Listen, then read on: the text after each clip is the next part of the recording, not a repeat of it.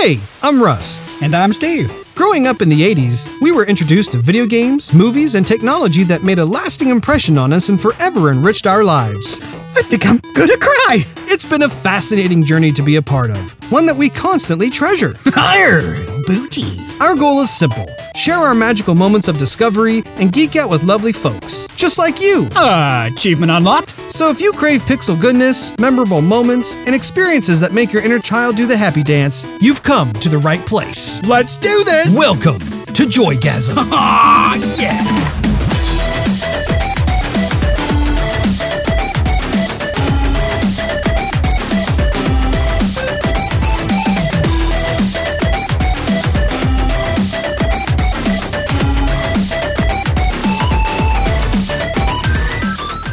Everyone, and welcome back to Joygasm, where we talk about video games, movies, and pop culture. My name is Russ, Xbox Live Toaster 360, and joining me is my illustrious brother Steve, Xbox Live Stevevich, as we begin episode 38 on the September 16th, 2017. If you have any questions, comments, or just want to show us some love, you can find us on Twitter at JoygasmTV and Facebook.com slash Joygasm TV.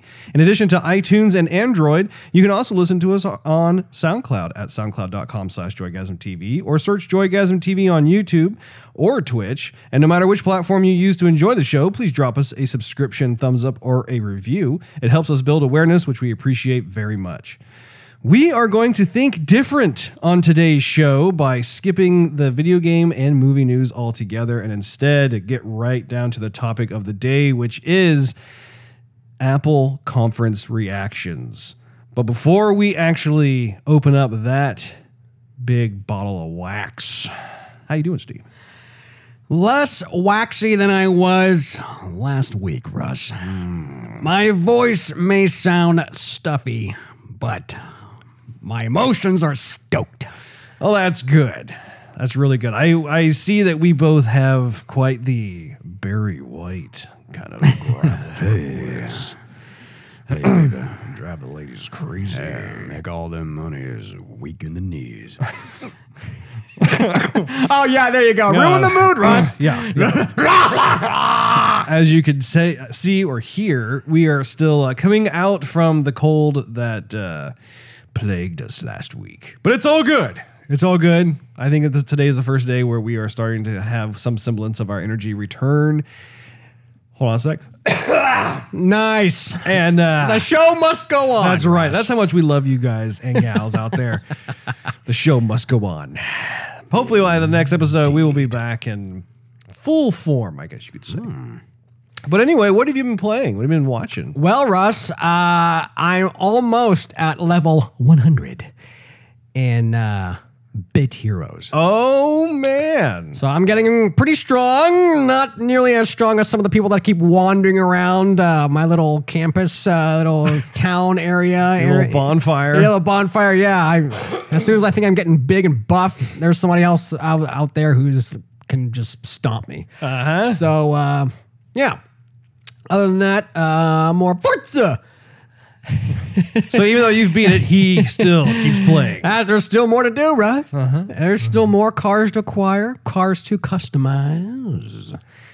I've said it once before and I'll say it again. I am very happy for you personally, Steve, just because I know that you were starting to lose faith in the racing genre. And this one title has single handedly brought you back into its loving embrace. Indeed. Uh, other than that, uh, I've started to touch back into a little Overwatch. Ah, So, uh, one of the loot boxes I opened, I got a, a yellow stream, and then it came down. Went, what is it? What is it? What is it? And it was credit. I was like, oh, that was gonna be like a skin or something. Mm-hmm. But credit's always good. It was like 500 credits, so I'll take it. About you, Russ? I've been playing actually quite a bit. I was sick this past week, so I stayed home from work. I uh, I worked from home, uh, and then uh, was just immediately on the couch, just playing games, and so got into Halo Wars 2, which actually I have currently on the screen over there. Yeah, I see the uh, screen's about to die, thinking that uh, the Xbox is gone. No one's here. No one's playing. I'm gonna save energy. No one's paying attention to me.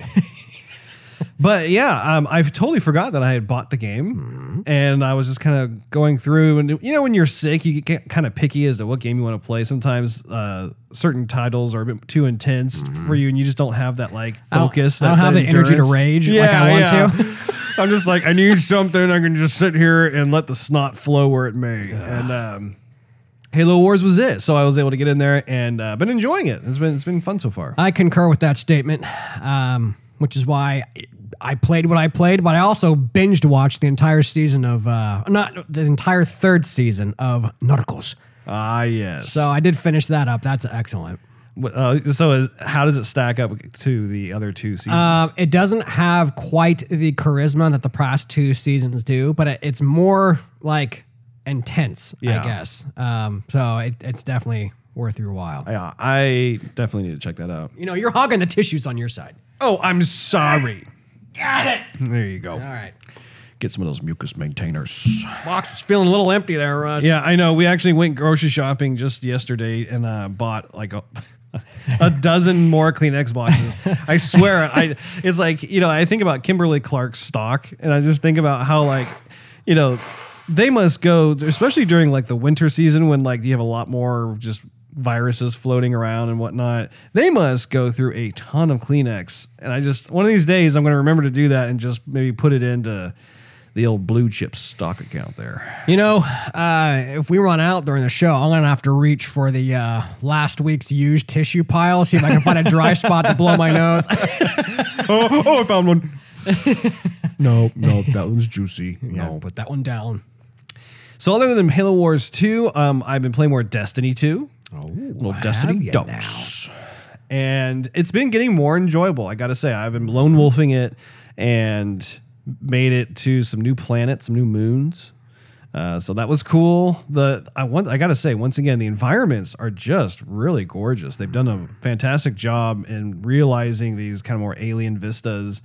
Um, the exposition is starting to get doled out a bit more, so I have a better understanding of what's going on. So overall, I would say my my fun factor level has been raising the more I play it, the more I get into it. It's one of those games I think it just rewards you the more that you you play and, and whatnot. And so I'm thinking about possibly jumping back in tonight with some big baby moose um, and seeing how we can do. But um, overall, it's it's a good game. I gotta say, it's it's it's a lot of fun. Other than that, uh, I've been playing a, a little smidge, not a, not a ton, but a little smidge of Overwatch and been actually really enjoying playing with you on Team Deathmatch. I'm really happy. I'm a very happy man. I'm very, very delighted that both Deathmatch and Team Deathmatch are now part of the Joygasm. Joygasm. Well, it is part of the Joygasm family. I would say but so. Talk about it every week. I meant to say Overwatch family.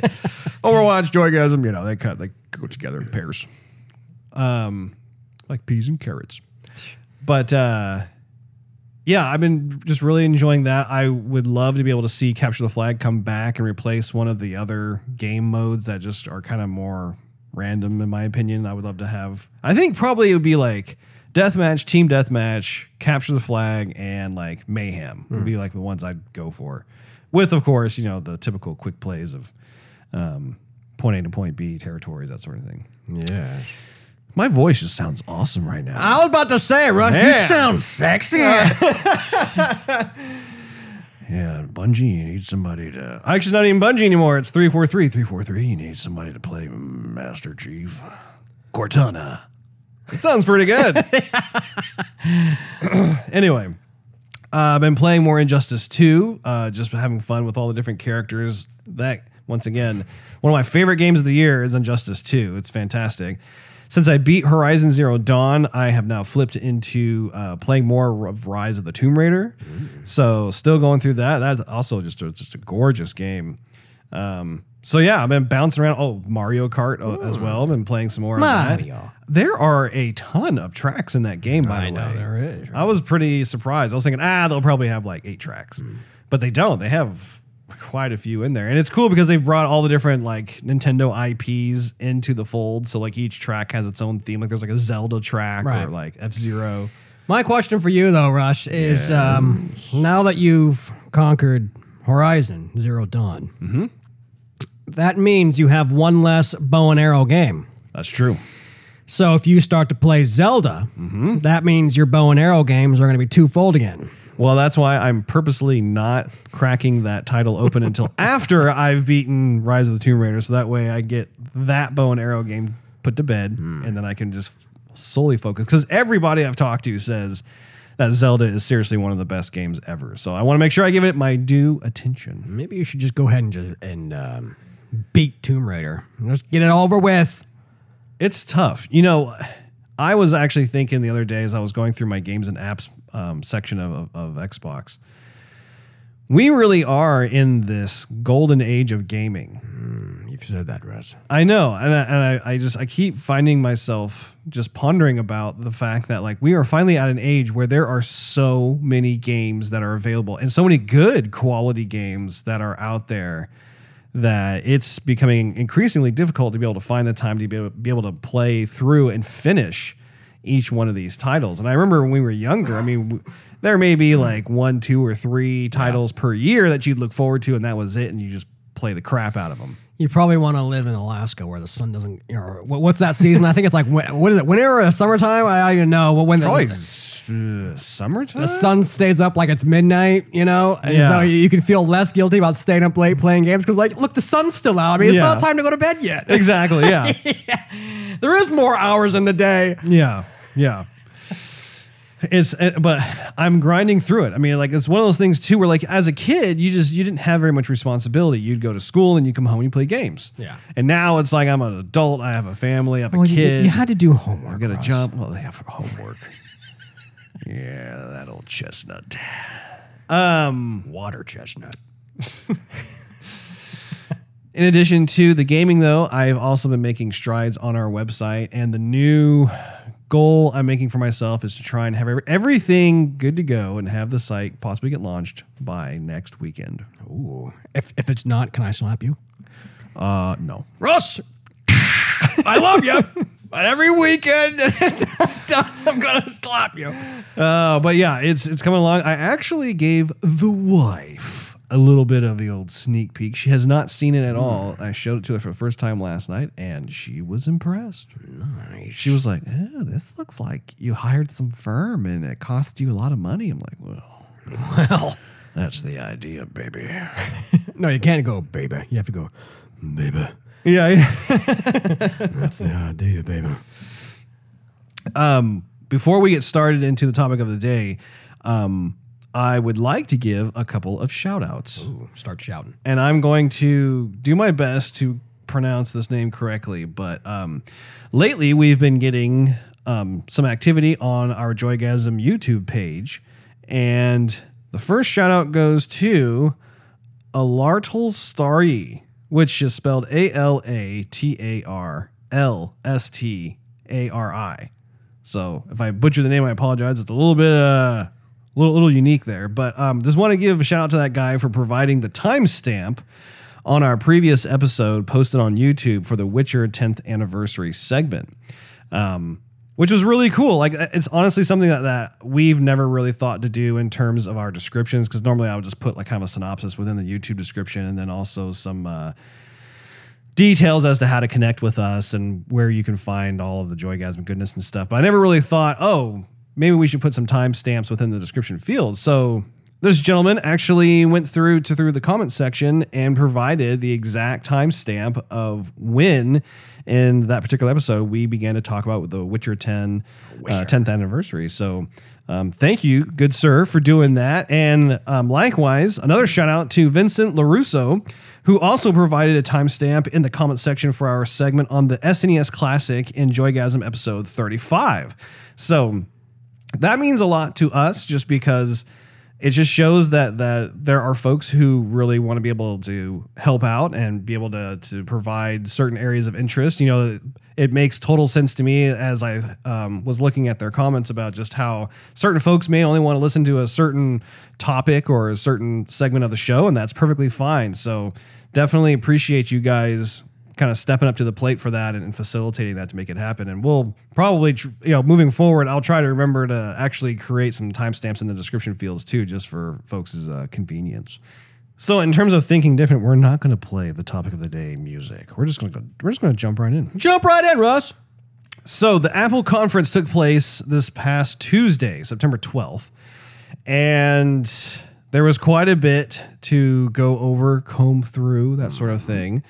So what I'd like to do for the show is I'd like to start off with um, what our overall impressions are of the show, um, go into um, talking about the different segments of the conference. So just talking about the intro, then going into the Apple Watch, followed by the Apple TV 4K, then the iPhone 8, and then to end up with the iPhone 10. So um, I guess just to kick things off for you, Steve, uh, just at a high level, what was your overall impression of the show? Uh, a little bit lackluster, to be honest. Because uh, uh, a lot of the uh, a lot of the details about this stuff have been uh, already leaked out, and Apple already knows they got a problem. They're they're uh, they're trying to source some uh, some investigators to see how all these uh, all this stuff is leaking because. Uh, when he said, "Okay, you know, here's this feature, and now we're going to do this," I mean, you could hear it in the audience like a clapping, like, "Okay, yeah, cool, you brought it out, all right," you know. But it, nobody was really surprised; they were just happy and and a little bit excited. Um, and you can feel it, and and it's, it's something I'm really into. I mean, I was in the biz for about three and a half years, so I I, I do enjoy it. I love the conference, and I think they overall each conference they do make it a spectacle, and it's nice. Um, but overall, I, it was just kind of, eh, it wasn't, it didn't feel that special because of all the information was already there. It's like knowing what you're going to get from Christmas, and then you unwrap it, and you're stoked that you, you know, you finally get to play with whatever you have. But uh, if you already know what it is, you know, that surprise is kind of gone. Yeah. yeah. Um, I, I did like how they opened up with Steve Jobs in the beginning. That was really cool. Yeah. that was really cool.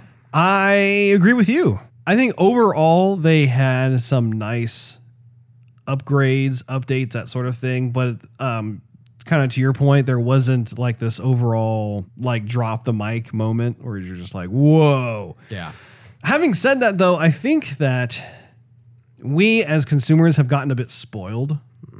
And I don't want to go down too far along this path, but Why not? I just I think that in today's world we have technology serving us in such a way that enriches our lives and doing a lot of things just behind the scenes that we don't necessarily understand or comprehend or even um, know exists, but it's there. And so I think as a result, there are more and more challenges that will arise for companies such as Apple. Um, not limited to to Apple, mind you, but just the fact that I think that that people have have become accustomed to um, just this this way of, of, of wanting to be wowed every year that it comes around. And you know, when I look at a phone like like the iPhone, for example, just as it is, I mean, I have the iPhone six plus, so I'm a, a couple of cycles behind. But looking at it, I mean, it just it, I, I ask myself, just what else can this thing? What else would I want it to do? And there are certain ideas and that sort of thing, but um, yeah, I would say overall the the conference was good, but not great. Yeah. Which announcement are you most excited about, Steve? Uh, definitely the iPhone uh, X. The X, the letter X is getting some love and attention this year, isn't it? Yeah, no, it. The year of the X. I, I think they should just left it with calling it X instead of ten because it just it's a Roman numeral X and X sounds cool, but then you call it ten and not X. And so like I mean, you could classically make an example of Xbox One Ten. Well, no, it's an X. Well, I know it's Roman numeral for ten. Yeah. Oh, okay, well, you know, so eh. but I mean, that's that's the redesign of the phone, so that's most exciting for me. Yeah, yeah. I am going back and forth because um, I was actually really excited about the Apple Watch. Oh, are you, Russ? Yeah, it was between the Apple Watch and the iPhone 10. And with with so here's my deal with the watch. I'll go into this a little bit later when we begin to cover it. Okay. But No. when the Apple Watch was first announced, I was like, okay, that's that's a cool idea, but what all can it do? What is it capable of mm. doing? And you could tell it was just because it was like the the first version of the releases and everything else that it was more bare bones. It was more stripped down. It's like, okay, here's the watch. Here are some basic things you can do with it, that sort of thing. And so I was not personally interested in purchasing the Apple Watch at that point in time. But I thought to myself, give it a few generations and let's see where it's at, and I'll reassess. So after this particular show, I am much more inclined to purchase an, an Apple Watch in the near future than I was during the, the first release. Having said that, though, I think that um, the iPhone 10 also just really kind of caught my eye too. I was like, oh, well, that's actually I'm kind of getting kind of stoked over some some of the things that they were showing on that. Right. So let's get down into the nitty gritty The Nitty gritty. the intro of the show. Yes. I thought that the pre-show of folks walking around kind of the top portion of the theater and the kind of the outside of the building taking pictures and selfies of themselves in the the facility. I thought that was fun. I thought that was like really kind of a nice uh, informal way to like um, wait for the show to start as opposed to just seeing some sort of like still image. That was a, nice touch. Um, I liked the Steve Jobs soundbite. And I liked how they named the theater the Steve Jobs Theater. I think that's cool because it, it pays homage to his legacy. it Wasn't for him, they all would not be there. Yeah, yeah, pretty much. I thought that um, it was interesting to see John Lasseter and J.J. Abrams in the audience. I don't know if, if you picked up on that or not, but they had cut to them several times throughout the entire conference. And, and that, to my knowledge anyway, is the first time I had seen folks more on the entertainment side of things actually be present for a tech demo such as the the big Apple conference. I was slightly surprised that I saw them, but then it, it just dawned on me, eh, I'm not that surprised. Yeah, I'm not that surprised seeing John Lasseter just because John Lasseter had a personal relationship with Steve Jobs. I mean, Steve Jobs was the one who actually um, got Pixar from George Lucas back Yeah. Mm-hmm. when Pixar was a part of Lucasfilm. And uh, actually, technically, it was part of ILM, but anyway. Well, Steve Jobs, didn't he help uh, Pixar at some point? Well, that's that. That's what I'm saying. Yeah. Steve Jobs actually was the one who purchased Yeah. uh, Pixar out because because George was was selling uh, well not ILM but selling Pixar and you know from the ILM area. They, they were kind of like an R and D portion. If I if I remember correctly, they, they were prototyping and doing you know a lot of CG stuff within ILM, and George ended up um, selling that that team or that, that that department off, and Steve Jobs is the one who bought it and picked it up. And so John Lasseter really owes um, a lot of um, his success with regards to Pixar to Steve Jobs, and and of course Steve Jobs um, was very much involved with the success of Pixar at, at its its beginning point of, of getting into the film business. So that that one makes sense. J.J. Abrams being in there, I was kind of like, oh, but at the same time, Apple and Disney have always had kind of a uh, a pretty tight relationship. So Well, not only that, but Apple's trying to get into original programming as well. So, and so yeah. Anyway, trying to clear it up. Uh, so, and it's also the iPhone's undeniably a very popular phone, and a lot of celebrities do have the phone. And I think Apple is very kind of intertwined and connected with. Uh, Every avenue. I mean, Sure. politics and entertainment. Uh, I think it's it's they, their their reach is far and wide. yeah, So uh, to me, I, I don't think even it was probably limited to those cele- celebrities. I, I mean, I maybe I would guess that Apple even sent other invitations out for celebrities to be there. I mean, that just pop more makes the event popular. You know what I'm saying? That's actually a good point. I think that in the future we'll, we will probably start to see more and more celebrities start to uh, partake in the event, be able Yeah. to sit down. So as, as the cameras pan over the audience, it's not just employees of Apple, but Yeah. but just folks who are like, oh wow, look, there's so and so. Oh, there's so and so. You know, you mentioned the employees. I'm glad they uh, they recognized some of the employees, like their retail staff, because a lot of retail folks don't even get the light of day from people, and they're on the ground level and dealing with all the customer complaints and getting the lowest wages and whatnot. And it's really cool they recognize the retail staff.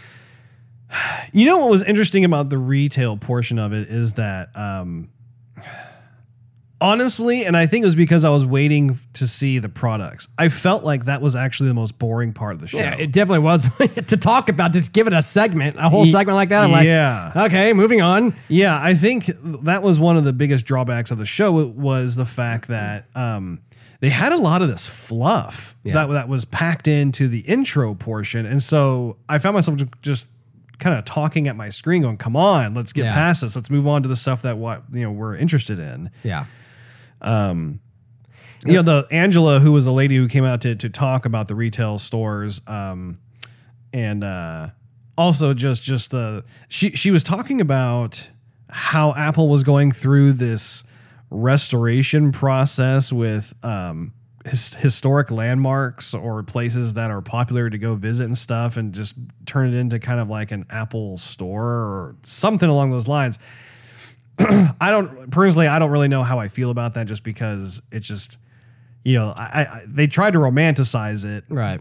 and Apple's very astute to to do that. But at the same time, it's kind of like, yeah, if, if you peel that away, it's literally a corporation coming in to, to a place of history and going, Yeah. we're gonna slap our logo on it Yeah, and sell you exactly. some stuff. Yeah, that, those are my thoughts as well. Um, and not to mention, people are are there not to see what. Oh, what's your corporation doing? How are you spending your money? Like, Yeah. show us the goods. Yeah. Tell us how we need to spend our money. You know, why do we need to spend our money with Apple? And now you're talking about okay, okay, Apple's uh, now in Carnegie. Uh, Yeah. I'm like, okay, now you're making a, a crystal clear uh, cube of a store. Okay, great. Moving on. What else you got? It's probably more for the stockholders, honestly, Yeah. just to see where their money is uh, is going. But True. Um, you know, one one thing I will say is that uh, um, Angela was was just you know she was very well spoken, Mm-hmm.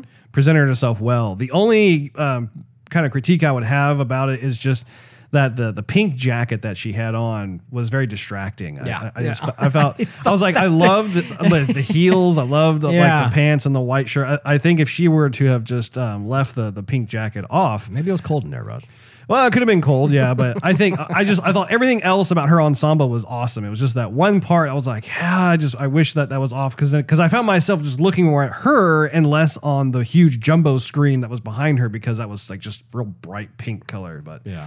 Um, well, it's just kind of weird that she was wearing that flowy jacket. I mean, just that that's like kind of an overcoat you go outside with. You put on if it's cold, you know, or if it's gonna rain. You Well, don't really was- walk into a, a conference to make a presentation with your overcoat on. it was know? it wasn't an overcoat. It was like like like it was like a lacy light thing. You could tell that like it was not meant to be like like you know we're going to keep the the heat in. I just think that if it was more of like a gray color or a black color or charcoal, some something that would just kind of you tone it down a little bit, so my eyeballs are more looking at the the screen and less at this uh, this pink color. But um, what else did I have about the intro here? Oh, another critique too is that it's obvious that Tim Cook has had quite the relationship with Steve Jobs back when Steve Jobs was was, was here, and so it was very it was touching to to have them take a moment to be able to um, talk a bit about some of Steve Jobs's um,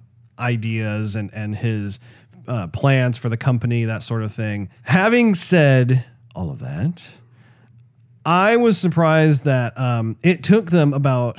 I actually went in through the, the, the, the video itself, and it took about 19 and a half minutes before we actually started getting into the products themselves. And right about 19 and a half minutes um, was when they played that letter montage video where they had all those people reading their letters as they're doing their activities that they're describing in the letter.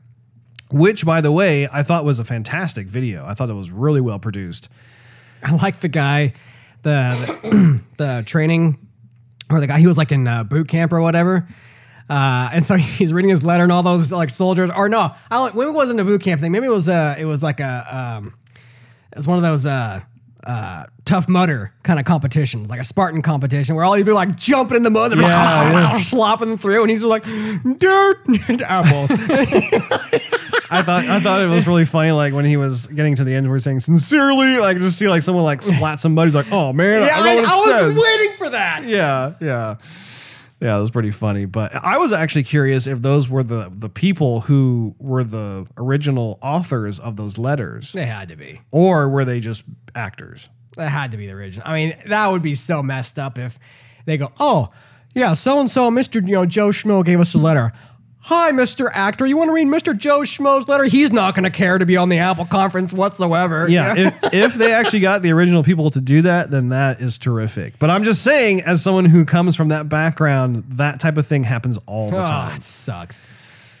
Well, let's see. Do you have any other thoughts about the intro, or That's about it, bro. okay? So they go um, from the intro to the video, and then once the video is done, then the the big product that they they show first is the Apple Watch Series Three. Now there are a few different features about this that really caught my attention. The, the biggest of which is that it- it is now cellular. That was the biggest deal for me when the Apple Watch was first introduced a, a couple of years ago, which was just that you had this constant tether relationship between your iPhone and your Apple Watch in the sense that the Apple Watch really couldn't do it was already limited to begin with and then the idea of being able to take calls was also limited by the fact that it had to be tethered to close proximity to your phone in order to take those calls. The whole notion being that you could keep your phone in your pocket and answer your, your phone call on your wrist which i mean it's a nice first step but it's not one that's going to cause me to go out and spend uh-huh. You know between 500 to $1000 on a, on a watch so fast forward to now where it now it is cellular, so you don't have to be right next to your phone. You can actually take calls and stuff. That's a big deal. That's actually really convenient, and uh, and I dig that. What about you? I think it's bittersweet. I think it was uh, they should have had it out by now because uh, Samsung's already had it out.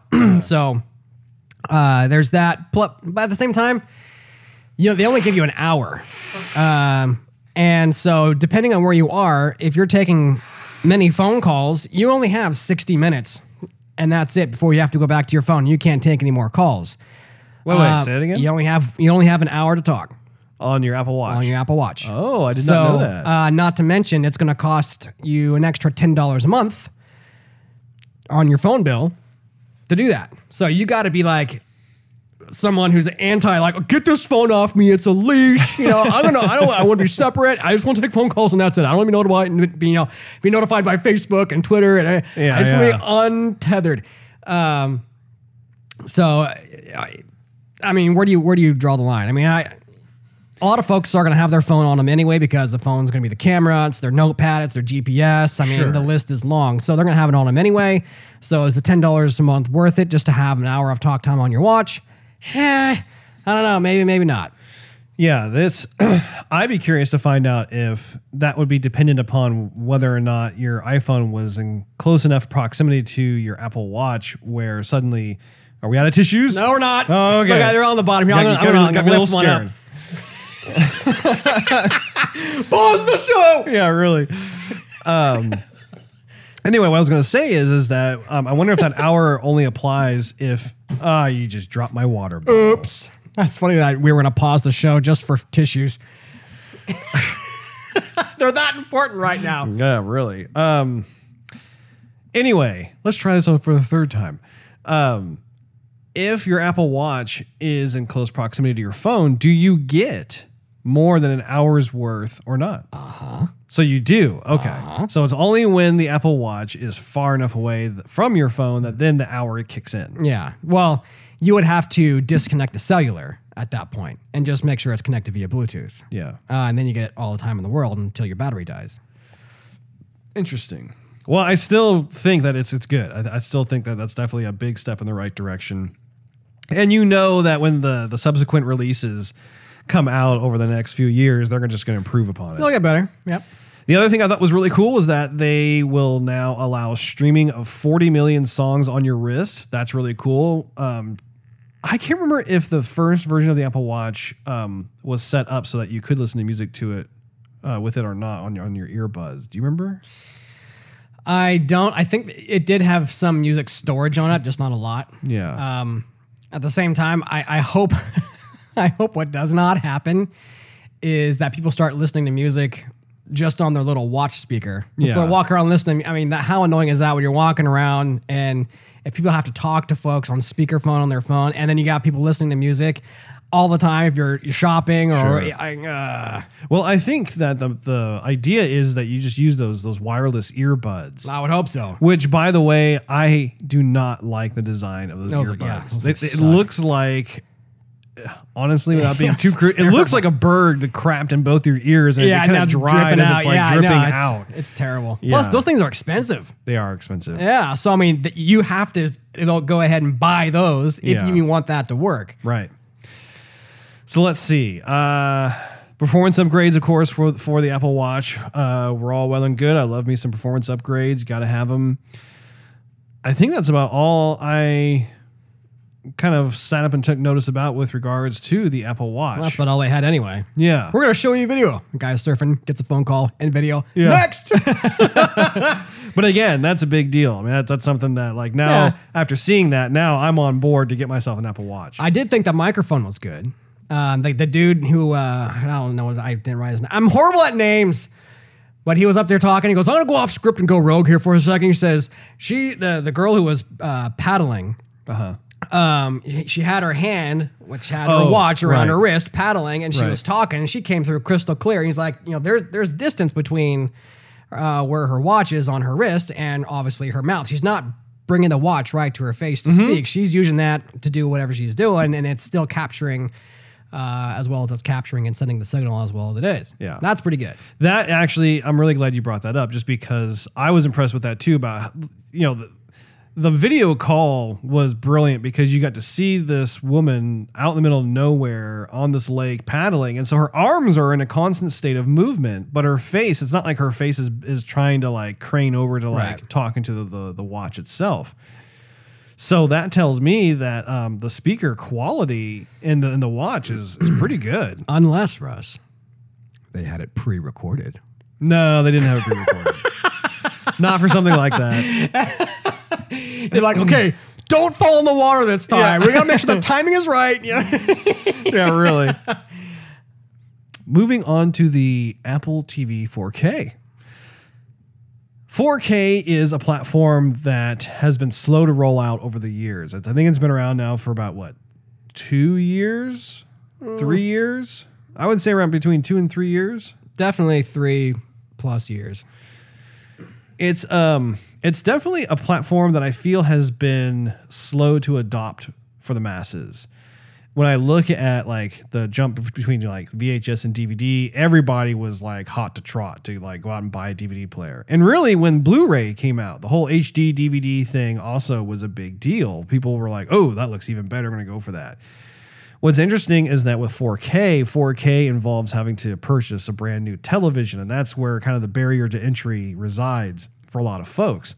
Up until recently, um, when you were looking at 4K TVs over the past two to three years, I mean, it would run you like eight grand to get like a, a nice 4K TV. However, in today's world, you can find quite a few televisions for about 800 bucks uh, for a 4K TV. Now, they may not be the brand that you're looking for. Right. It may not be the brand that you need, but it's the brand that you deserve. Sorry, I had to throw that little Batman there for you, do you? Hmm, okay. A little tough customer over here. Hmm, not impressed. Oh, Oh, oh, it hurts. Put my tail between my legs. See how it is. What are you Go do over here now. Okay. Anyway, with the 4K, I think that the the um, uh, the updated UI of Apple TV overall is a big improvement. I uh, was one of those folks who really did not like um, the the initial design of the overall dashboard and the UI of, of Apple TV. Apple has always struggled in the TV arena. Like they have some of the that their Apple fans who you know they'll go out and buy anything that's Apple and they'll just eat it up. They'll love Apple, anything Apple, Apple, Apple, Apple, Apple, Apple, Apple. Sorry about that, Russ. Get off my feet. Your feet are on my side of the table. What do you want me to do? Steve, you're short. Yeah, well. and you got a lot of space. So, um, Apple TV, Russ. yeah. Uh, Well, I'm going to go ahead and say something. after you played footsie with me on the table, now I've lost my my train of thought. Well, I'm gonna go ahead and say that the remote design looks a little bit weird. Like they had to identify the menu button with a white circle around it, and then they have part of the controller that's polished and part of it that looks matte. I'm thinking like, what, what, what kind of uniformity are you kind of going where? I mean, do people get confused with the limited amount of buttons on this controller that they don't know where the menu is when it says menu on it? I don't know about um, the the button configuration on the controller. However, one of the trends these days is to actually combine different types of finishes. So, like you know, the Xbox One, for instance, half of it is is glossy and the other half is matted. That's just that's kind of one of the latest uh, trends regarding hardware peripherals and stuff. Yeah. I personally like it. I think it's cool. I think it just adds a little bit of uh, visual differentiation. I could take it or leave it. Let's see. Oh, they had that game company come up and give um, a demo for their game called Sky. I thought that the graphics looked really cool. However, I I got the feeling that it was more of a tech demo of what the Apple TV was capable of, and less of it being like a bona fide game title. I don't want to give hundred percent judgment on that just because obviously I have not played it. I definitely look forward to playing it. And quite honestly, it looks like a game that if they were to release it on mobile, depending on just what the game mechanics are, that could probably sell pretty well. And but again, it just depends on okay, what exactly you do. You you have this really uh, whimsical, charming environment. The clouds look great. And there are lots of um, cutesy animations with the characters. But what is the purpose of you playing this game in, exactly? What did you think of the game, Steve? Uh, I thought it was more of a tech demo also, and I think that's probably how they meant it. I don't think they came out and be like, "Hey, everybody, look at this game! This is amazing!" They didn't really do that. They just said, "Okay, Apple TV, you know, it can play some games, and uh, here's where it is right now, and to show you that, here's so and so showing off the game." That's all it really was. I think it took a little bit too long, but I mean, um, I, could appreciate the game for what it is. I mean, if uh, I think the guy said something about uh, you have to be generous in the game and to get some sort of pro- progression or rewards. Sure. Oh, that's cool. I mean, that's a game for little kids. I mean, why not?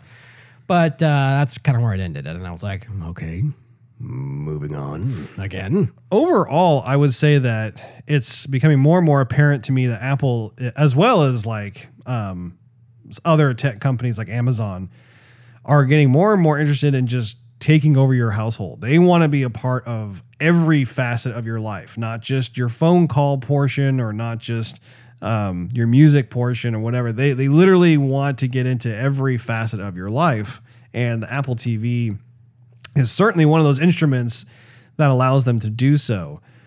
And I was thinking about this today. I could I could see how I would end up somewhere down the, the line purchasing these different peripherals that are Apple based. Like so long as I'm an Apple customer, I buy the Apple um, iPhone. Um, they they're doing a really nice job of creating this ecosystem of different products, a suite of products that can all exist with you in your home and just make it lot, that much easier to be able to transfer files. Like you know, if you had a MacBook Pro with your iPhone, with your Apple Watch, with your Apple TV, you know, like like if you wanted to show off a video or a picture uh, on your nice big TV screen, you can just you know AirPlay it to your your Apple TV from your phone, so that way you could show your buddies or your guests something that was uh, noteworthy, that sort of thing. And it's not limited to that, but just you know, even having like the biometrics with you know um, features of, of the like the Apple Watch, for instance, they're getting into health. Um, there there is more and more of this where it's just it's literally becoming um, a race for these companies to try and and present themselves as a one stop shop for all things life. And I think it's good that they have competition. I'm glad to see all these different companies trying out different things, and, and I think that um, it will be a big win for the for the consumer, regardless of which platform you decide to go with. But it's just interesting to see how it's all coming together. It's all part of the plan. Right. The next product that they came out to talk about was the iPhone 8. So I would say one of the biggest announcements with, that I knew was coming, like to, to what you were talking about earlier regarding all of the different information leaks and stuff, um, wireless charging. Wireless charging is something that I've been waiting for for a long time. I think it's great that I could just have. Um, I think they call it the Apple Mat. Is that correct? Uh, some AirPower is what I remember, but AirPower, yeah. Anyway, I think AirPower may have been like the feature of what it does, but then the, the little device they sell, maybe I don't know. I'll have to double check It looked that. like a maxi pad to me. Oh, Steve. My I'm just goodness. being real. Like that's not okay. Whatever. Do you uh, wear maxi pads, Steve? Russ, I know what they look like. You spend a lot of time around those, I did spend a lot of time in retail. Mm-hmm. Stocking the shelves with maxis, eh? Uh, but yeah, with the wireless charging, I love the idea that you can charge multiple devices. I think I think it said up to three devices simultaneously, which is great.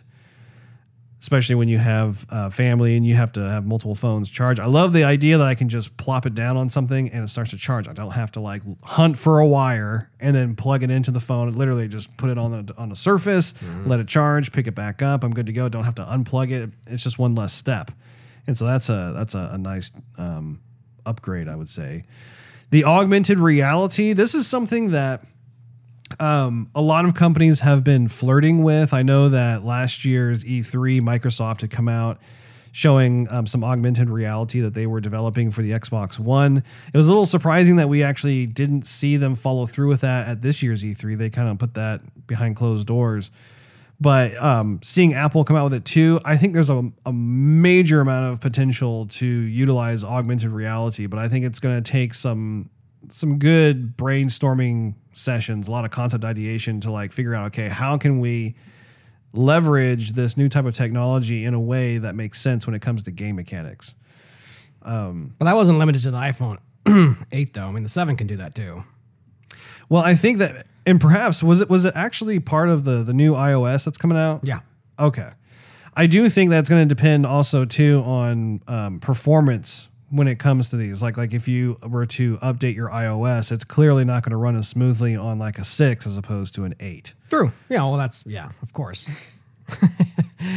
But it's really cool. I mean, even with with the with the advancements that Facebook has done, you know, they have like some of their 360 degree views of, of photos, or you know, just all these companies are definitely playing with the idea of whether it's virtual reality or augmented reality. Me personally, at this point in time, I really enjoy the augmented reality. I just think there's a, a ton that you can do with it, and it would just make it that much more engrossing. But what kind of thoughts do you have regarding the iPhone 8, Steve? Uh, I'd pass on it Yeah. For sure. Um, if you go on Apple's website and you compare the phones, it's literally like the identical phone.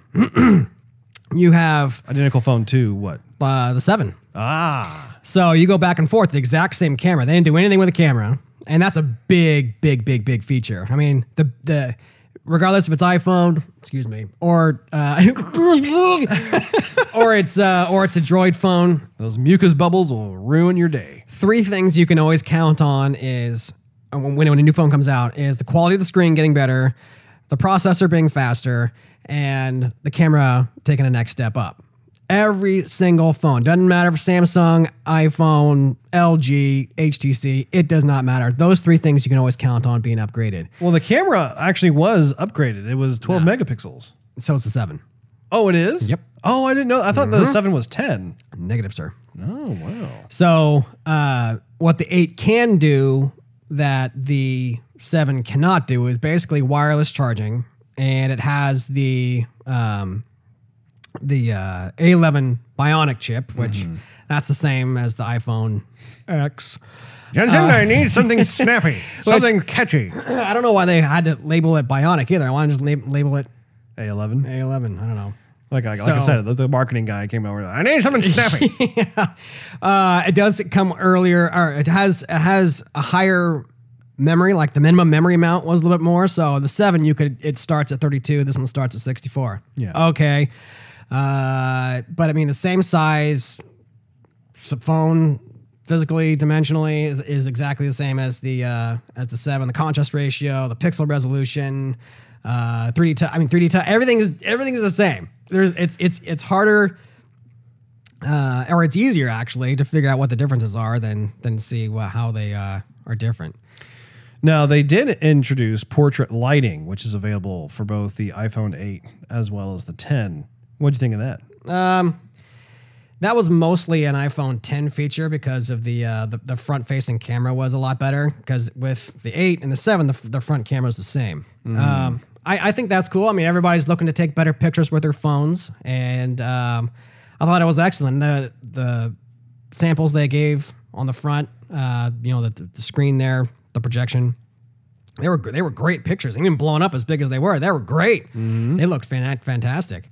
One thing I was uh, curious of is why they decided not to go with the 7S name Uh-huh. and instead go with an iPhone 8 because if you look at the generations it was iPhone iPhone 3 3S 4 4S 5 5S There's also a 3G in there, too. there was a 3GS that's right so all up until now they go okay here's the iPhone 8 and you're like what happened to the 7S and I wonder why they did that too because the phone looks I mean if you don't if you if you look at the phone from the front it looks basically identical. There's no change. Mm-hmm. Oh, sure. Which the S model always had no change looking wise, you know, uh, appearance wise to the its predecessor. Yeah. But when the new number came out, the iPhone 7 or the iPhone X, that's when the look of the phone actually changed.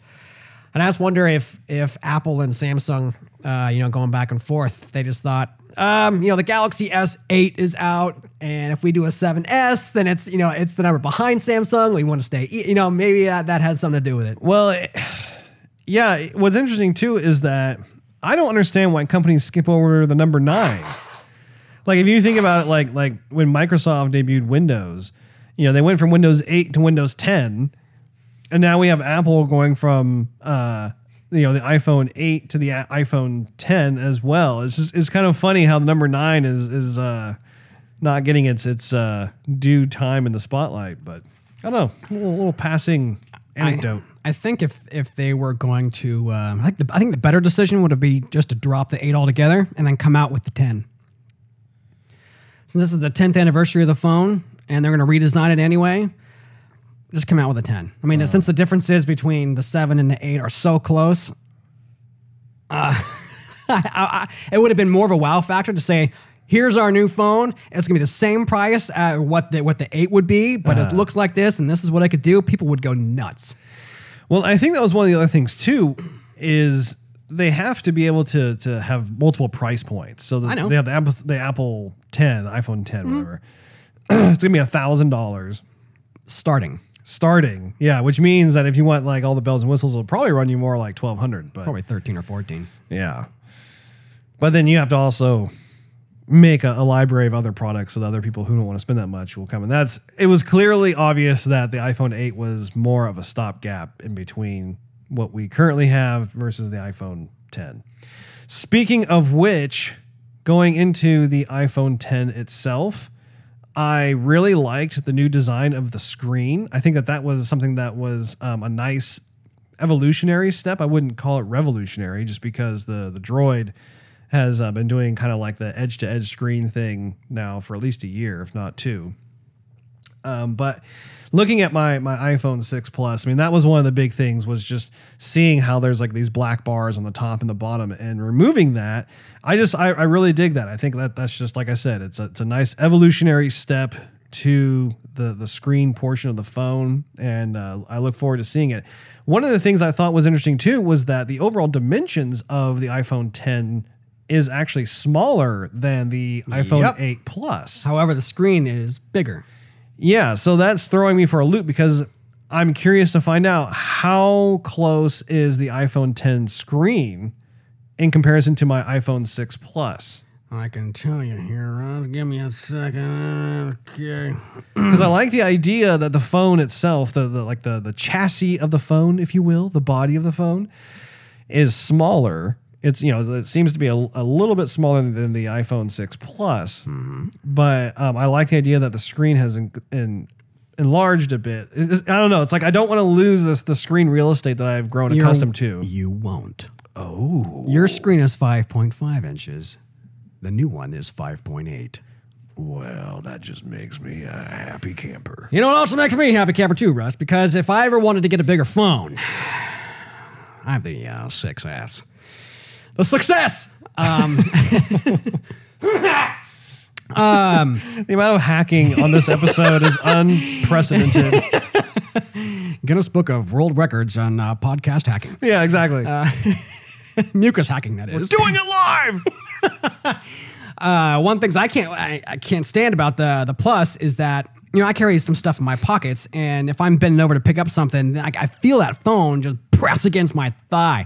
I don't like that. I like the smaller footprint phone. You know what I'm saying, Ron? I do. So the actual dimensions of the phone, it's good. It basically is bigger than mine, but smaller than yours. But with a screen bigger than yours, and of course bigger than mine. Uh, so that to me is a nice uh, in between. I also like the design with, um, and they said edge to edge display, but obviously it's not all the way to the edge. Yeah. But I think it's a good thing because some of the droids um, have, they, they're they're not actually edge to edge. They have like that that curved screen to Little them. spillover, yeah. Uh, but they still have the borders on the top and the bottom, Mm-hmm. so they're not covering the, the the the like the speaker for your ear, for example, receiver. Right. Um, but if you're holding the phone and like I'm trying to play Clash of Clans, for example, one of the mistakes I always made is that the screen thinks, okay, I can I can sense the little overhang of the finger right over here. All of a sudden, it'll drop a troop where I didn't want to drop, you know. uh, or if I'm trying to type something, sometimes you know the the, the certain keys would would uh, filter in because it can sense my fingers right there, and I got kind of annoying Yeah. it is nice if you're showing somebody a picture or you're showing somebody like a movie or something then you have this the, the, at least the sides are completely borderless and you're like look at this. That's cool. But i think apple chose what they chose because um, uh, of that reason of it didn't want to want the screen uh, to register your finger hanging over the side and do things you don't want to do. That being said, the one criticism I have um, is that is the design itself also because you have this notch at the top of the phone, Uh-huh. and obviously they wanted it, you know, border to border, but and they needed a, a speaker there. Wait, are you talking about the iPhone or the Droid? Uh, the iPhone Okay.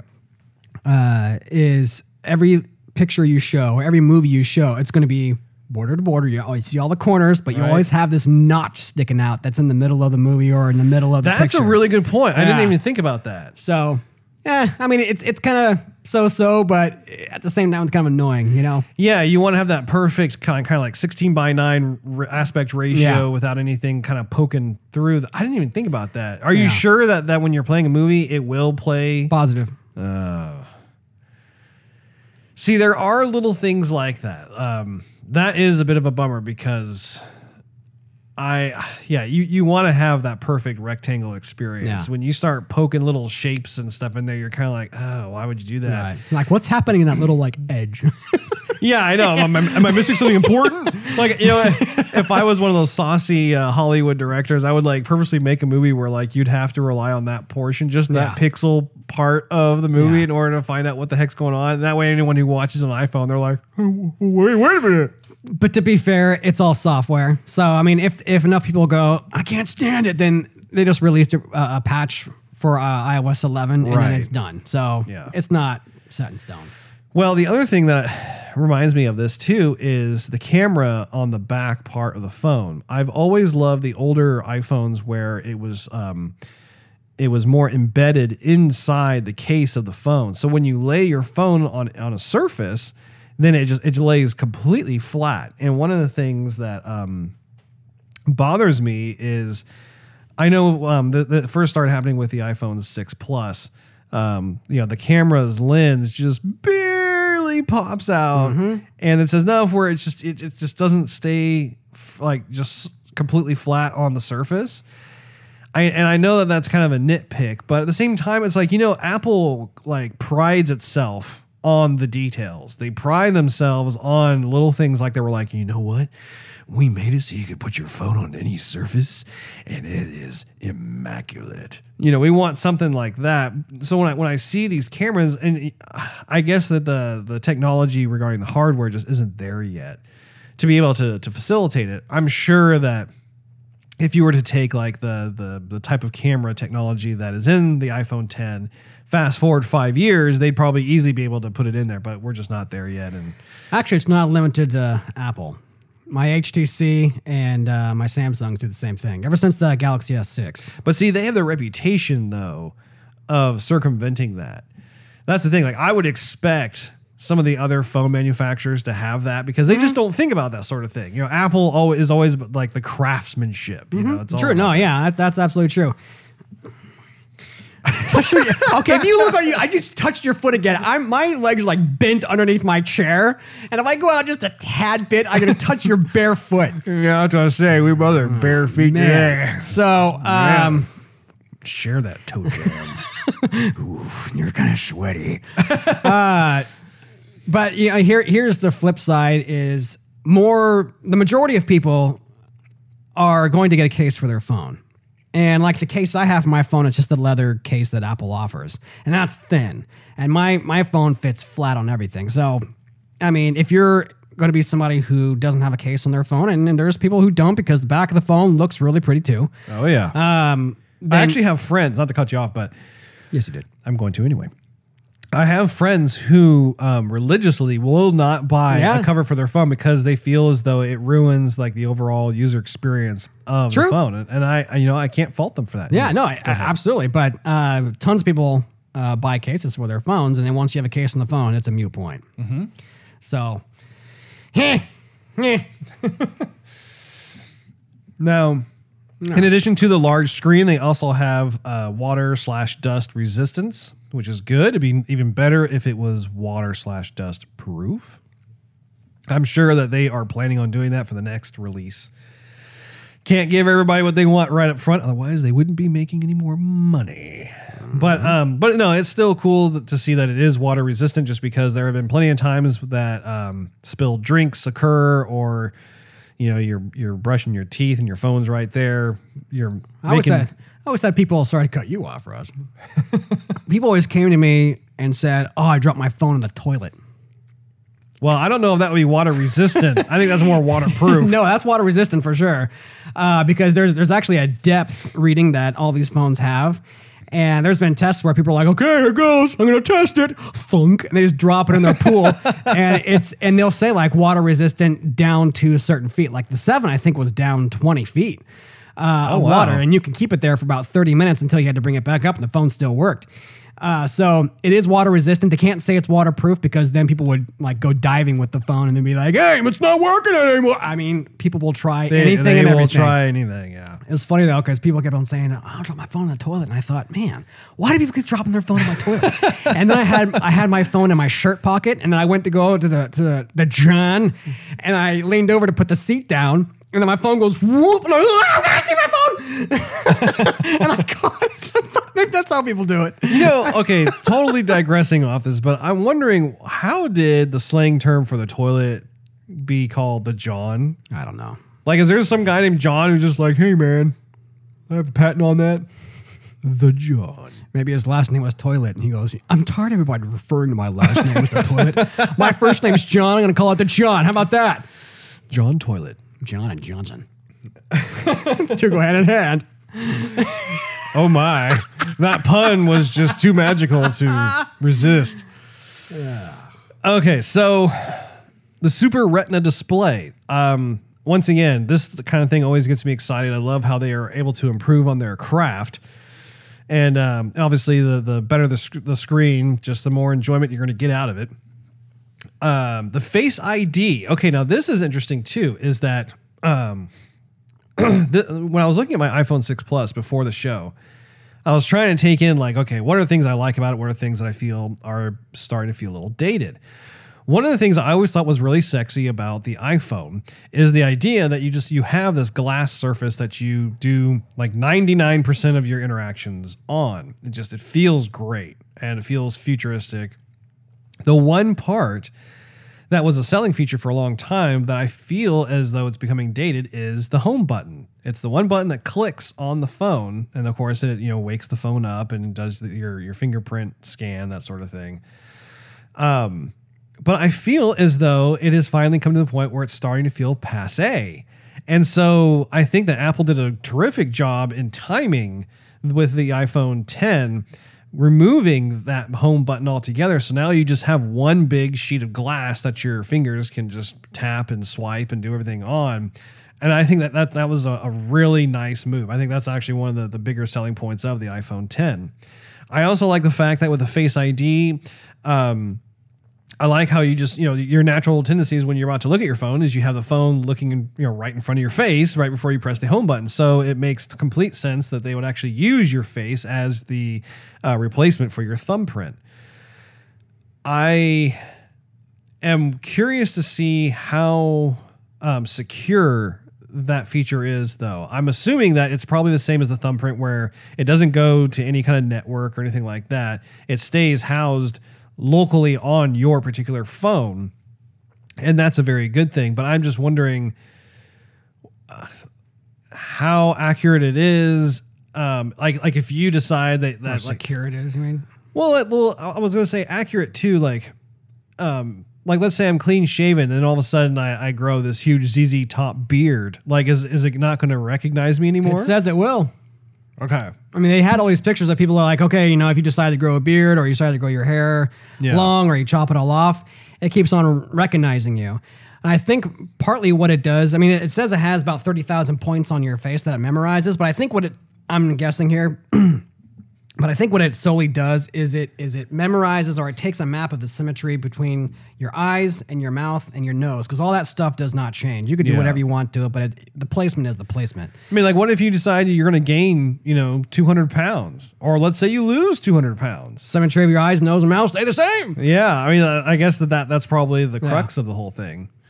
What do- what do you think of the Face ID? I'm a little paranoid with it as well. Uh, one thing that came to mind is um, if I'm talking to somebody and my I have my phone on the table and a notification comes up, I don't want to unlock my phone to see the notification. I just want to see, you know, my shield almost gone in Clash of Clans, or uh, you know, who does so and so text me, and I, I look at my phone.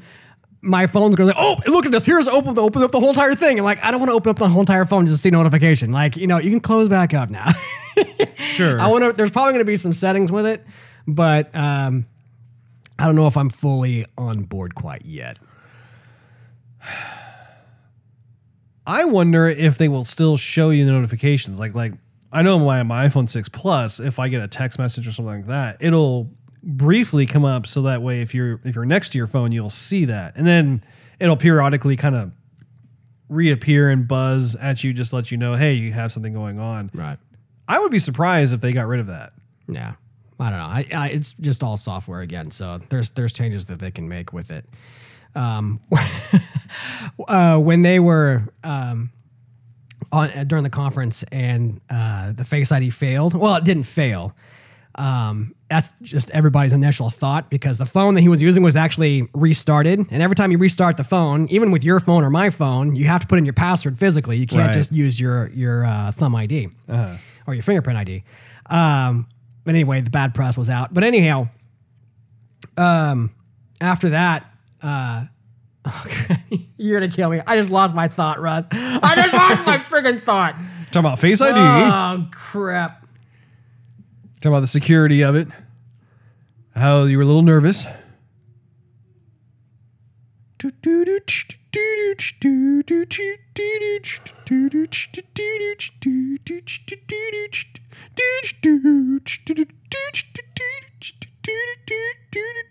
You know, I'm not going to. Oh, I remember. I remember. Oh. oh. my goodness. Okay, so here's the thing. Here's a little anecdote. You can go ahead and edit that back if you want, Russ. Oh no, it's staying in. So when the Samsung Note 7 came out, I'm one generation behind people. But when the Note 7 came out, the Samsung rep came to, to see me. And before it was released, he says, okay, we got to go in the back room because I can't, you know, since the phone's not officially released, I can't show it to you in front of everybody. I'm like, okay, okay. So we go back. Show me the goods. Yeah, so much good. And he goes, okay, watch this. And he pulls out the phone. You want to buy a watch? no. Uh, uh, he goes, watch this. And he looks at his phone like he's just looking at it intently. I'm like, and I, I don't even see the screen. I'm like facing him, right? And so he's looking at the screen. He goes, okay, hold on a second. Uh. Okay. Eyes wide open, like, okay, work. And he goes, okay, well, it's not out yet, so we still have some bugs to do. And I thought, hmm, okay, well, yeah, it's a software. But when that happened in, on the Apple conference, Oh man, I thought, man, those two go hand in hand. Maybe the software is not perfect quite yet. I feel feel so bad for people who are on stage, Yeah. and that sort of thing happens because, like, like in Apple's case, poor guys up there, and there are literally billions of people who are tuning in to see what's going on. Yep. And the and. I mean, anytime you're presenting, and I understand this because I work in UI UX design, how like you're constantly working with prototypes. Yeah. this is not some sort of mass produced item. It's it's literally bleeding edge technology that like you know you you got- you got it to work in a way, and you, and of course during the the course of like any given presentation, you have people using it to showcase. Oh, this is what this app does, and this is what the features do, and so you have all these different types of uh, protocols and and and applications being called up to be fired off. So finally, when it's your turn to show what you you know part you're supposed to show, like the memory's all maxed out, or you know there's there's a, a, a list of things that could be going wrong, and so my heart just went out for that guy. But I thought he was smooth. I thought he Yeah. was really well. They had a backup phone right there. And it was funny though. He, he kind of wiped his face just to make sure there wasn't anything on there to, to do it. Um, You know, someone Anyway. lost their job. like, yeah, you know, someone lost their job. No, I don't think they lost their job Ah, because again, this stuff is so new. This stuff is like in the prototype form, and again, I I completely understand what that is like because there have been so many times when, you know, like, like I, I would work on uh, FiOS Mobile or I'd work on um, some video game UI or or you know even the the banking apps that I work on and stuff. I mean this you you are essentially working on concept ideation of um, just these brilliant ideas. No one has figured out how to do them yet. So then you're you're literally in these uncharted waters, so to speak and you find a way to do it. It works, and then comes the stress test phase, and that's when it's like, oh my gosh, you're putting this thing through the, the, the ringer, and there are things that will cause it to utterly fail. And so then once again, you're in uncharted waters again because you're figuring, okay, how on earth can we prevent it from crashing Yeah. if it does this or whatever? But um, the face ID thing I thought was was a nice step. I I, I think that um, the thumb. I, I still love the thumbprint. I think that Me too. if they wanted to, they probably could have like a section of the glass still be like readable. Like like if you press your thumb up to the glass instead of having to press a button, there's just an area where it could still read your thumbprint. I think that that could be something that's completely doable. But the face thing I get too. I think I think it's cool, and that actually leads me into uh, one of the most exciting features for me personally, which was the animojis. They spent the longest time talking about the animojis. I am telling you right now, that is the feature. You you heard it first right here on Joygasm, ladies and gents.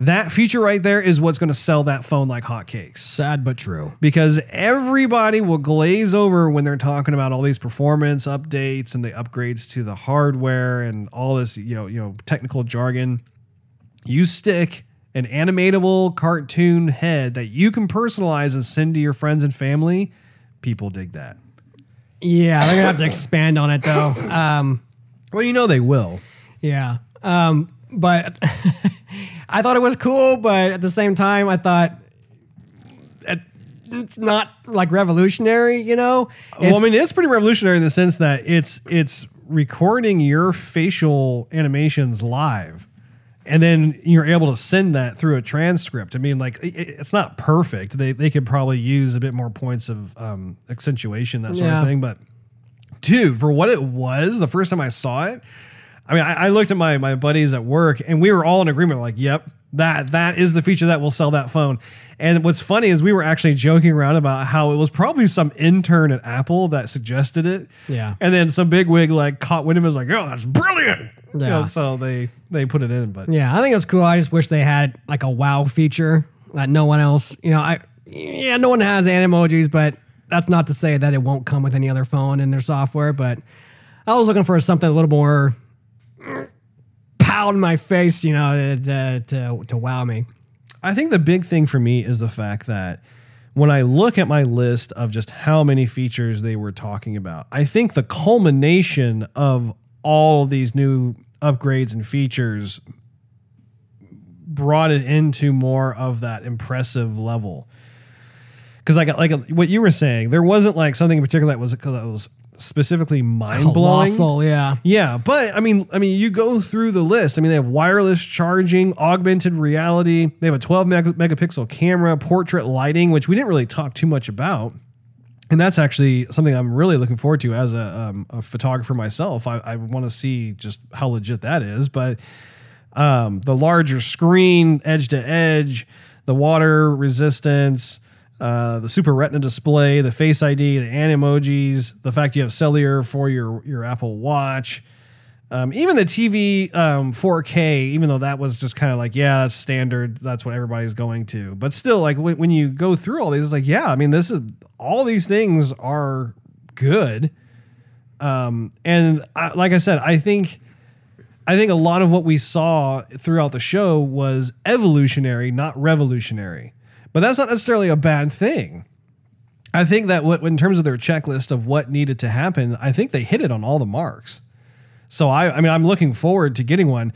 Will I actually go out and buy an iPhone 10 when it first comes out? Probably not, because I, you know, won't have between a thousand to fourteen hundred bucks to, to to spend just because of Christmas and uh, my daughter's birthday and all that kind of stuff. So it's, uh, I think I look forward to the day when I actually go out and I and I buy the next phone. But that's another thing too is that the six plus has been a terrific phone. The only issue I have really is I, I kind of sat on it a little weird, and so if you look on the right side, some pixels are a little out of whack by the the time. See on the edge of the phone there, you'll see like this mm. little line. Yeah. Oops. But yeah, Well, here's the thing, um, because everyone's going to be asking themselves, should I upgrade? And depending on your phone, I mean, my, my phone, would I like the screen to be a little bit bigger? Yeah, I would, but I'm I would most likely I, I would most like the camera to be better, and I could get that with the seven because the seven already includes uh, a better aperture and a optical image stabilizer. So both of those are going to make the pictures automatically better. Uh, the phones are, is going to be faster and the screen's going to be better too. So that is an upgrade for me. Even more of an upgrade for you because it's two generations beyond your phone. You're really distracting me, by the way. I'm terribly sorry. Uh, So if you have a seven, should you upgrade to the eight? Mm, I would say no. Should you upgrade to the ten? I don't know. It kind of depends on if you know a thousand bucks plus is going to be enough for you, uh, or is it if is it going to justify that price point? Is it going to justify the size of the screen, um, the the the cameras, and the emojis? Will it? Will it? Won't? I don't know. That's a lot of money. Well, and yeah, I think that, that from a generational standpoint, because for folks like myself who have the six or six plus, I think that we are in that mindset of okay, I'm, I'm open to the idea of it's, it's like the whole leapfrog mentality. Where like those who have the seven probably won't get the eight, maybe they go for the ten, but they'll probably wait for the next you know next year's unveiling of whatever is going on. Versus folks like myself, where it's like yeah, I'm I'm kind of in that that stage of wanting to upgrade. Well, here's the thing too, is that all the previous phones all drop a hundred bucks when the new phone comes out. Question Do you know if the phone carriers still provide the uh, the discounts on the new phones? Like if your contract has run its course and you're uh, eligible for a new contract, are they still doing that? No. Well, that sucks. Here's what they do is I know you haven't you haven't kind of been paying attention to it because you haven't had to. Um, the two year all the two year stuff is gone. So what happened with the two year agreement, and I'll just be brief with this, is that they had you in a contract for two years. They made their money with the contract, not the phone. So your data, your messaging, your talk time, all that multiplied by 12 uh, actually 24 because it's for two years. That's where they made their money so that they could d- afford to discount the phone. A lot of folks basically said we don't we hate contracts. Contract to us is a four letter word. We don't want it anymore. And so all the companies said okay well we can't afford to just discount the, all the phones. I mean you're talking six or seven hundred dollars down to 200 that's a big discount m- multiplied by millions of people who are buying phones so they said okay well what we're going to do is we're going to um, not discount the phone, but we're going to allow you to basically finance the phone. And so you will buy a phone that's $700, $800, $1,000, and you divide that by 24, let's say. And so your payment then comes to about I can't do the math in my head because it all depends on the on the phone that you buy, but it comes basically between twenty dollars and thirty five dollars, depending on the phone that you get. So you pay your phone bill and you pay the cost of the phone. Uh-huh. And if you want to upgrade early, and you're not done paying off your phone, you send your phone back to the carrier. The carrier credits you and they give you back the new phone and you can just continue making payments. Or hmm. if you want to pay the phone off early, it's just like paying off a car. You know, if, if you don't want your car anymore and you don't want to pay on it, then the bank takes it. right? Sure. But if you pay the bank off early, the car's yours. Same thing with the phones. So you could get the phone. You don't have to go drop seven hundred dollars blah on the table and go, okay, give me the phone. You can, and you're not obligated to, you know, just for anything except for paying your your regular plan, which is kind of sort of the cheapest option. Uh Um, but if you want to upgrade the phone and, and just um, pay an extra 20, 25, 30 bucks a month on top of your your phone plan, then you can get a new phone. Well, that's not so bad.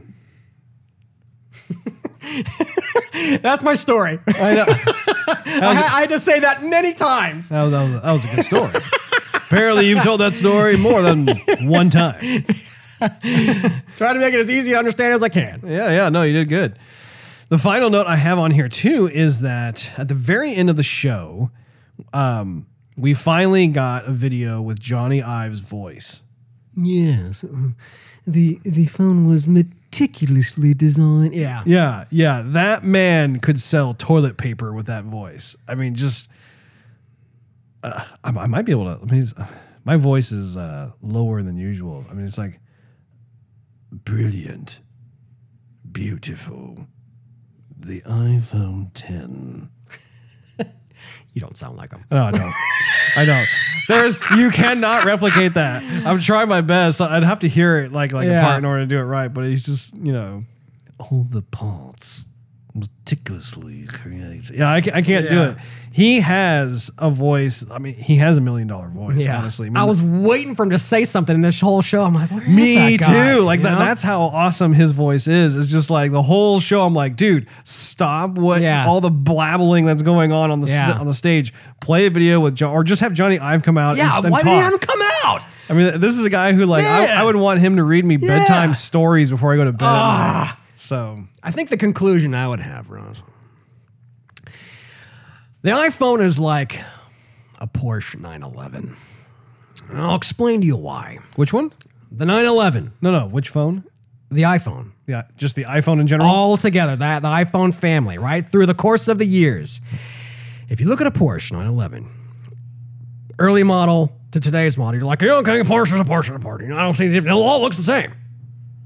Porsche has refined that vehicle every iteration until what it is today. And it's very exciting to drive, but it's by no means like uh, a, a Bugatti Chiron, right? It's not it's not a two million dollar car. It's like a two hundred thousand dollar car, uh-huh. or depending on the model, it's a hundred fifty or a hundred thousand dollar car, right? Uh-huh. But the driving experience is very exciting, and that's what's cool. And and, and the technology they have, they have in the Porsche and the modifications they've done to the engine have made it very fun and very reliable. And that's where it all comes down. Is is Sure, the, the pictures might not have the highest megapixel, or the screen might not be 4K yet. You know, and might Apple might not have the the the, the technical benchmarks of like a Samsung Note. Not eight, nine, whatever it is right now. I know the seven blew up last year, so I think it went to, went to an eight. Um, but they don't have to because the people who use the phones or use all the Apple products know that it's going to be reliable. And to them, that means they don't have to go bragging to people because every function and feature they use the phone for on a daily basis, they know it's going to be very, very good. Well, there you have it. Did you have any last thoughts? That was my last thought, Russ. I said conclusion. Well, I thought you were just trying to conclude from the uh, Jony Ive portion. No, that's about it, Russ. Did you have anything about the uh, droid you'd like to talk about, Steve? Uh, the thing with the droids is, um, like I said, they're just they're they're very very technical phones, and so it's hard to kind of compare them because the user experience with the droid is totally different than the user experience with the Apple, where if you compare them on paper, the droid's going to win every single time, every single time. Um, it's more customizable. Uh, there's the the screens are better. Um, the features come out faster. Um, the Google library is bigger than the iTunes library. Uh, and depending on the phone, you know, the sound is always going to be better. Like the HTC M9, uh, or excuse me, M10 phone. I mean, the sound on that one is the best. It's got 24 bit digital audio converters inside of it. I mean, that, that's the phone uh, for entertainment.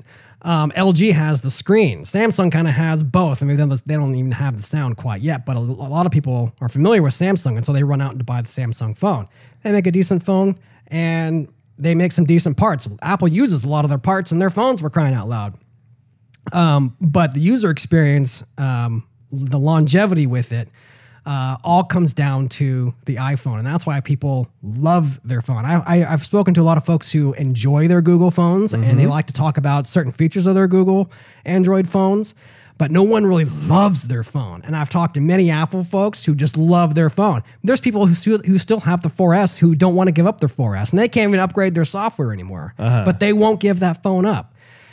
I mean, you have an older phone. I have an older phone. A lot of folks we know have an older phone, and they're perfectly happy with just keeping that one. But Yeah. they know that their next phone will be an Apple because of their very positive user experience. Mm-hmm. No, it's true. And especially when it comes to this type of industry, it just it, the the whole um, pirates of Silicon Valley just hold true in the sense that these companies are always just stealing ideas from each Yeah. other back and forth, copying what they're doing, uh, and, and just I think we're reaching a point where both phones are just so similar in terms of what they offer. Really, it boils down to which iOS you prefer. Yeah.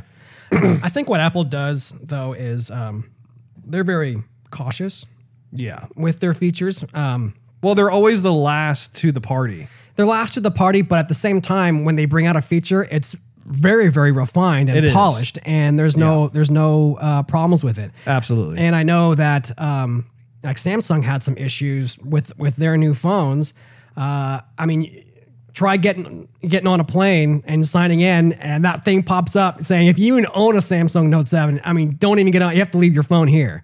You know, people just don't trust it. Yeah. Um, granted, that was one phone. They've improved it since then. There's been no problems, but um, Touch ID was a problem on the some of the early model Sure. Samsung phones. I mean, a lot of people just gave up and said, "Okay, I mean, it does it. It's cool, but I'd rather just use um, the regular code." yeah. Um, same thing with like the wireless charging. At first, the wireless charging was like, eh, so so. It kind of worked. Sometimes they had problems. Sometimes the phone overheated, didn't blow up, but I mean, it got really, really hot. Um, they didn't mean- have a problem with blowing up phones though. That's I remember that. Um, I mean, I've I've had a lot of folks with their Galaxy S3, 4, 5, 6, 7 uh, come in and go, you know, I just dropped my phone accidentally on carpet. And now my phone gets really, really hot while I'm using it. And I'm like, yeah, I've heard this so many times. Or even plugging in the power cord. There's a little cuff that basically connects the metal of the the, the cable, the charge mm-hmm. cable, and you, it, it just gets loose and you have to keep, make sure that it doesn't move in order for your phone to charge. That has happened with my LG. That's happened with my HTC, my the 8 and the 9. Oh, yeah. Um, LG G3 and my G4. Um, that happened with um, my Galaxy S4 and my S5. Uh, hasn't happened to my Note 5 yet, but um, I mean, that, those are generations of phones where that problem still continues. Yeah. I've never had that problem with Apple. Yeah, and that was one of the biggest things. I remember before I made the, uh, the transition over to the iPhone, I would always have that kind of response where um, I'd have like an HTC, for example, and I really liked the phone for the time. I, and it, I remember it was capable of, I think this was back in 2006 or 2007, somewhere around there. I think it was 2007. And I remember it was able to take about 30 seconds worth of video at 15 frames per second or something. And I remember when Apple had come out with their iPhone and they were talking about the the video capabilities that were available. I remember kind of scoffing at it, thinking, "Well, yeah, I already have that." But once I actually got to to test out one of the iPhones itself, I realized that same exact thing you talked about, which was just, wow, this is much more well thought out. This is refined, and it just it's stable. It works really well. Right. And so I think Apple has uh, placed itself into a, a pretty envious position, which is that it can just sit back and let the other folks uh, be f- really forced into being first to market with these new types of technologies just because um, that will allow them to sell units. And then meanwhile, Apple can continue to refine their particular approach to that particular um, feature. It's just so when it is finally released, people go, "Wow, this is this is ideal. This is something that, that we want to have." And so, yeah, it, it is kind of funny because um, even to this day, there are folks who are Droid users, for instance, who will watch the conference and, and they'll.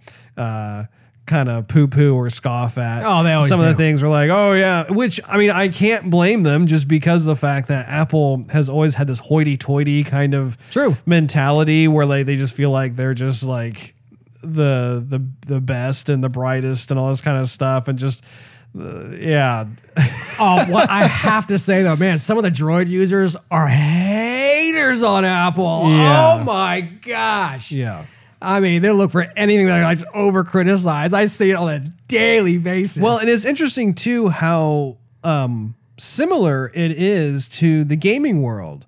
It actually uh, reminds me of how, how emotionally attached gamers are to their systems. Whether you know it was back in the heyday of like 16-bit, where it was Sega Genesis versus Super Nintendo, or Xbox versus the PlayStation, or whatever it is. Like you have folks who just have have built this entire um, emotional experience around this product. And as a result, they are just rabidly loyal to that particular product. And I think the phone, the, the cellular phone, the mobile phone, is one of the few other examples of that where you have fierce competition from companies trying to produce the best product. But really, and you know, before the mobile phone market was established, it was really exclusive to just the gaming world. You had that. I mean, like I guess like something that would be kind of like a distant cousin to it would be football. You know, your favorite football team you'd be rooting for or whatever, or baseball team, you know, sports would probably be kind of like a kind of a, a distant cousin when it comes to that sort of comparison. But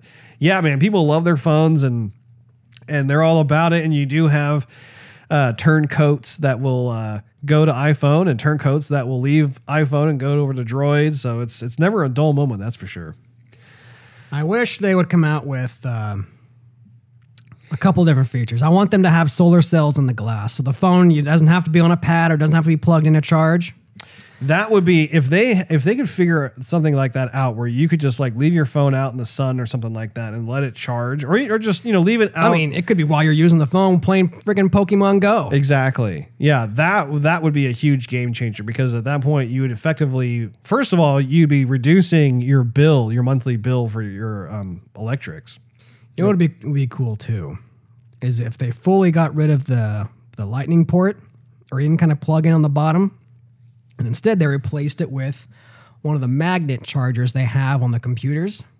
Because one of the reasons why they can't get the water or the water the water waterproof man that's hard um, one of the reasons why they can't make the phone waterproof is um, is because they have the holes in the phone right because water gets in there and gets in the circuitry right Yeah. and they can only do that for so long starting to eliminate the holes in the phone. And granted, they can't do everything because you have to hear from the phone and the, the phone makes noises. Um, but if they can eliminate one of the ports, and just use one of the like the, the magnet plugs that's for the computer. They just need metal to metal to touch, and that sends a signal. If they can keep all the audio quality and the charging ability with just a magnet plug click like that, oh, that would be cool.